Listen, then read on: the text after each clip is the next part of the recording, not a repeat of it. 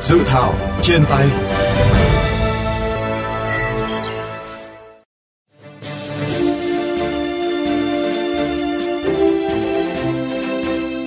Các bạn, dự thảo nghị định sửa đổi, bổ sung một số điều của nghị định số 156 về xử phạt vi phạm hành chính trong lĩnh vực chứng khoán, gọi tắt là dự thảo nghị định 156 do Bộ Tài chính soạn thảo có 4 điều, gồm sửa đổi, bổ sung một số điều của nghị định số 156, bãi bỏ một số quy định tại nghị định số 156, trách nhiệm tổ chức thực hiện.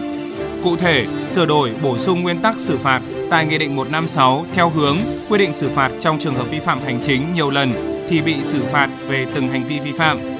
Cũng có một số trường hợp chỉ bị xử phạt về một hành vi có khung phạt tiền cao nhất trong các hành vi đã thực hiện và áp dụng tình tiết tăng nặng vi phạm nhiều lần như báo cáo không đúng thời hạn hoặc không báo cáo khi có sự thay đổi về tỷ lệ cổ phiếu hoặc chứng chỉ quỹ sở hữu qua các ngưỡng 1% số lượng cổ phiếu có quyền biểu quyết. Đặc biệt, dự thảo nghị định cũng bổ sung hành vi không báo cáo về thay đổi phương án sử dụng vốn tại đại hội đồng cổ đông gần nhất trong chào bán ra công chúng, bổ sung hành vi về tài khoản phong tỏa trong phát hành thêm chứng khoán. Về nguyên tắc áp dụng mức phạt tiền, dự thảo nghị định vẫn giữ nguyên mức phạt tiền tối đa trong lĩnh vực chứng khoán là 3 tỷ đồng đối với tổ chức và 1,5 tỷ đồng đối với cá nhân.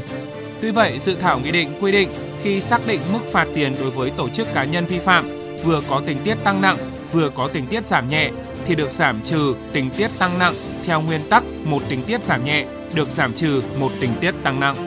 Về thời hiệu xử phạt vi phạm hành chính trong lĩnh vực chứng khoán, dự thảo nghị định quy định là 2 năm.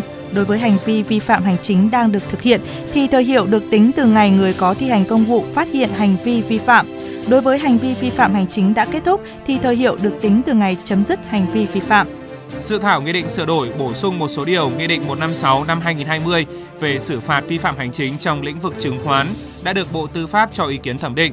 Hiện, dự thảo nghị định đang được Bộ Tài chính trình chính phủ xem xét ban hành.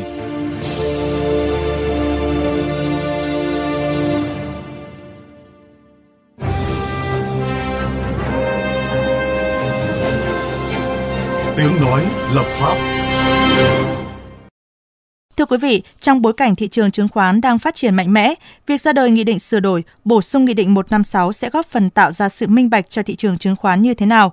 Phóng viên kênh VOV Giao thông có cuộc phỏng vấn tiến sĩ Cấn Văn Lực, thành viên Hội đồng Tư vấn Chính sách Tài chính, Tiền tệ Quốc gia về nội dung này.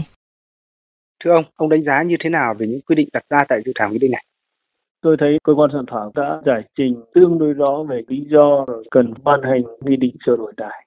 Tất nhiên cũng hơi tiếc là vì nghị định 156 mới ban hành 31 tháng 12 2020 nó cũng hơi ngắn về mặt sức sống của nghị định. Thứ hai là những nội dung sửa đổi thì nó cũng phù hợp đối với những yêu cầu, ví dụ liên quan đến cái hành vi vi phạm nhiều lần, rồi liên quan đến trách nhiệm của hội đồng quản trị, trách nhiệm của các bên liên quan khi mà không báo cáo, rồi cũng làm phù hợp hơn giữa quy định của luật chứng khoán với các quy định của những luật có liên quan khác. Theo quan điểm của ông, dự thảo thay thế Nghị định 156 cần sửa đổi bổ sung những gì cho phù hợp với tình hình thực tế hiện nay? Về cơ bản, cơ quan soạn thảo cũng đã xem xét và sửa đổi tương đối đầy đủ. Chỉ có một số những cái ý tứ có lẽ cũng cần phải chuẩn xác hơn.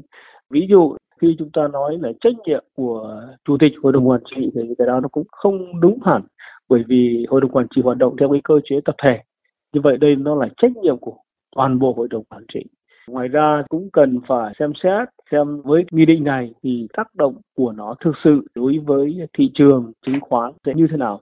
Về cơ bản thì tôi thấy là nó sẽ tác động không nhiều lắm. Dự thảo nghị định cũng đặt ra những quy định xử lý đối với hành vi khai báo gian dối kết quả kinh doanh khi công bố thông tin trên sàn giao dịch chứng khoán. Ông có ý kiến gì về những hình thức xử lý vi phạm này? Cái này tôi nghĩ là cần thiết ạ. Thời gian vừa qua thì chúng ta cũng đã có nhưng mà cái chế tài nó chưa nghiêm dẫn đến có nhiều hiện tượng công ty đã làm bóng kết quả hoạt động kinh doanh của mình. Nó rất nguy hiểm nguy hiểm cho cả nhà đầu tư cũng như là bản thân công ty, doanh nghiệp phát hành những cái chứng khoán đó. Tôi lấy ví dụ, năm nay thị trường chứng khoán phát triển tương đối sôi động, thậm chí có đôi lúc hơi nóng. Trong đó có thể cũng có một số doanh nghiệp họ cũng đã làm bóng kết quả kinh doanh của mình. Thì rõ ràng nghị định này khi được sửa đổi sẽ có cái cơ sở pháp lý để cho cơ quan quan chức năng xử lý nghiêm hơn những tình tiết đó. Tuy nhiên tôi xin nhấn mạnh rằng là quy định thì nó cũng là một khung pháp lý, còn cơ bản sau này quá trình triển khai thực hiện và đặc biệt là thanh tra giám sát và thực thi nó như thế nào mới là quan trọng.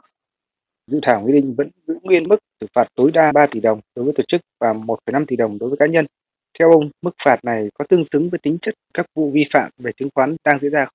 Cái này thì cơ quan soạn thảo có thể cân nhắc thêm, nhưng mà rõ ràng là cái thời điểm cuối năm ngoái khi họ dự thảo chắc chắn họ cũng đã xem xét và cũng đã nâng cái hạn mức này lên rồi. Như tôi nhớ hồi đó là nâng lên gấp rưỡi hoặc gấp đôi. Cho nên nếu như bây giờ điều chỉnh ngay thì tương đối nóng vội. Nhưng mà quan trọng hơn tôi nghĩ không phải là cái mức nó là bao nhiêu mà vấn đề chúng ta áp dụng thực thi và chế tài nghiêm minh của nó như thế nào. Vâng, xin cảm ơn ông.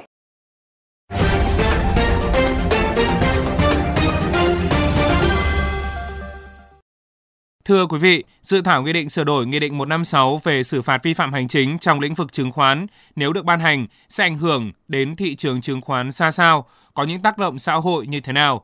Phóng viên VOV Giao thông đã phỏng vấn ông Bùi Thanh Tùng, nguyên ủy viên Ủy ban Khoa học, Công nghệ và Môi trường của Quốc hội.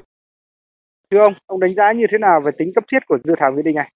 Có ba nội dung dẫn đến việc cần thiết để sửa đổi Nghị định 156. Thứ nhất là luật chứng khoán năm 2019 có rất nhiều quy định mới, chính vì vậy nghị định là phải sửa. Thứ hai, năm 2020, Quốc hội khóa 14 sửa đổi luật xử phạt vi phạm hành chính. Đương nhiên như vậy thì các cái nghị định hướng dẫn luật cũng phải sửa đổi để đảm bảo phù hợp và có cái tính khả thi. Thứ ba là Nghị định 156 chỉ định là đối với những trường hợp vi phạm nghĩa vụ báo cáo không đúng mà hai là báo cáo không đúng thời hạn nhưng chưa có quy định nào về việc nếu không báo cáo thì có bị xử phạt hay không. Theo ông, dự thảo này cần bổ sung chỉ sửa những gì cho phù hợp? Theo luật chứng khoán năm 2019 thì uh, mô hình văn phòng đại diện của các công ty chứng khoán là không còn nữa thì phải được loại ra khỏi dự thảo. Thứ hai, có một số hành vi mà trước đây trong luật hoặc trong nghị định 156 chưa quy định. Ví dụ như hành vi không báo cáo, không nộp hồ sơ hoặc chậm nộp hồ sơ về tỷ lệ sở hữu của nước ngoài tối đa hoặc thay đổi tỷ lệ sở hữu nước ngoài tối đa trong công ty đại chúng. Nhưng bây giờ số lượng đầu tư nước ngoài ở trong các công ty đại chúng nó nhiều lên thì lần này phải sửa. Ngoài ra với cái quy mô thị trường chứng khoán rất lớn ấy, thì mức xử phạt đối với hành vi vi phạm phải có cái điều chỉnh cho phù hợp. Dự thảo nghị định vẫn giữ nguyên cái mức xử phạt tối đa lên 3 tỷ đồng đối với tổ chức và 1,5 tỷ đồng đối với cá nhân. Theo ông, mức phạt này có tương xứng với tính chất các vụ vi phạm đang diễn ra không? Nếu mà để tạo tính răn đe thì chúng ta có thể nâng cái mức xử phạt này lên thì thực ra những cái vi phạm ở trong lĩnh vực chứng khoán và ở chứng khoán nó đem lại những cái hậu quả rất là khôn lường. Tuy nhiên trong thời điểm hiện nay thì chắc là cái mức xử phạt tối đa hiện nay là chưa thể tăng thêm được bởi vì theo các quy định của bộ luật hình sự ấy, thì những hành vi vi phạm cao hơn thì đã phải chuyển sang là hình thức xử lý bằng hình sự chính vì vậy cho nên là chúng ta có lẽ cũng vẫn phải tạm chấp nhận với phương án tức là mức xử phạt tối đa là 3 tỷ đồng đối với tổ chức và 1,5 tỷ đồng đối với cá nhân. Theo ông, nếu dự thảo nghị định được ban hành thì nó sẽ có tác động xã hội như thế nào? Thứ nhất là nó tạo ra cái sự đồng bộ giữa hệ thống luật pháp với các văn bản hướng dẫn dưới luật. Luật chứng khoán năm 2019 có rất nhiều điểm khác so với luật chứng khoán năm 2006. Cho nên khi mà luật thay đổi thì cũng phải sửa các nội dung hướng dẫn luật, tạo ra sự đồng bộ về mặt pháp luật để khi thực hiện luật thuận lợi. Thứ hai là việc bổ sung thêm các hành vi phải xử phạt ví dụ như cái chuyện là không báo cáo thông tin hay là không nộp hồ sơ về thông báo tỷ lệ sở hữu tối đa của nước ngoài trong công ty đại chúng chẳng hạn thì nó sẽ tạo ra một cái hành lang pháp lý chặt chẽ hơn trong lĩnh vực chứng khoán như vậy nó sẽ tạo tính minh bạch và tạo ra sự cạnh tranh lành mạnh hơn trong hoạt động chứng khoán. Vâng, xin cảm ơn ông.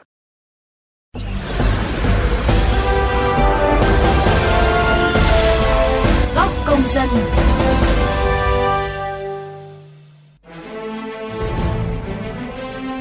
quý vị và các bạn, thị trường chứng khoán đang phát triển mạnh mẽ, thu hút không chỉ nhà đầu tư trong nước mà cả hàng triệu nhà đầu tư nước ngoài tham gia. Tính đến cuối tháng 10 năm 2021, mức vốn hóa thị trường cổ phiếu đạt gần 7,5 triệu tỷ đồng, tăng 41% so với cuối năm 2020.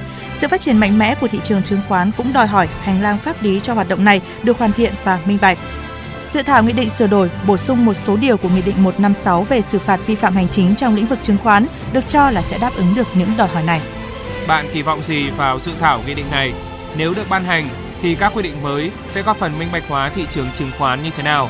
Mời các bạn cùng chia sẻ ý kiến, đóng góp cho dự thảo qua hotline 024 37 91 9191 qua fanpage VOV Giao thông hoặc có thể góp ý trực tiếp trên cổng thông tin điện tử của Bộ Tài chính.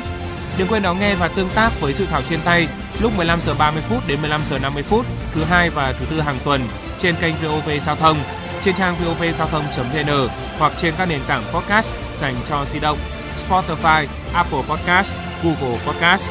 Chương trình dự thảo trên tay hôm nay xin được kết thúc tại đây.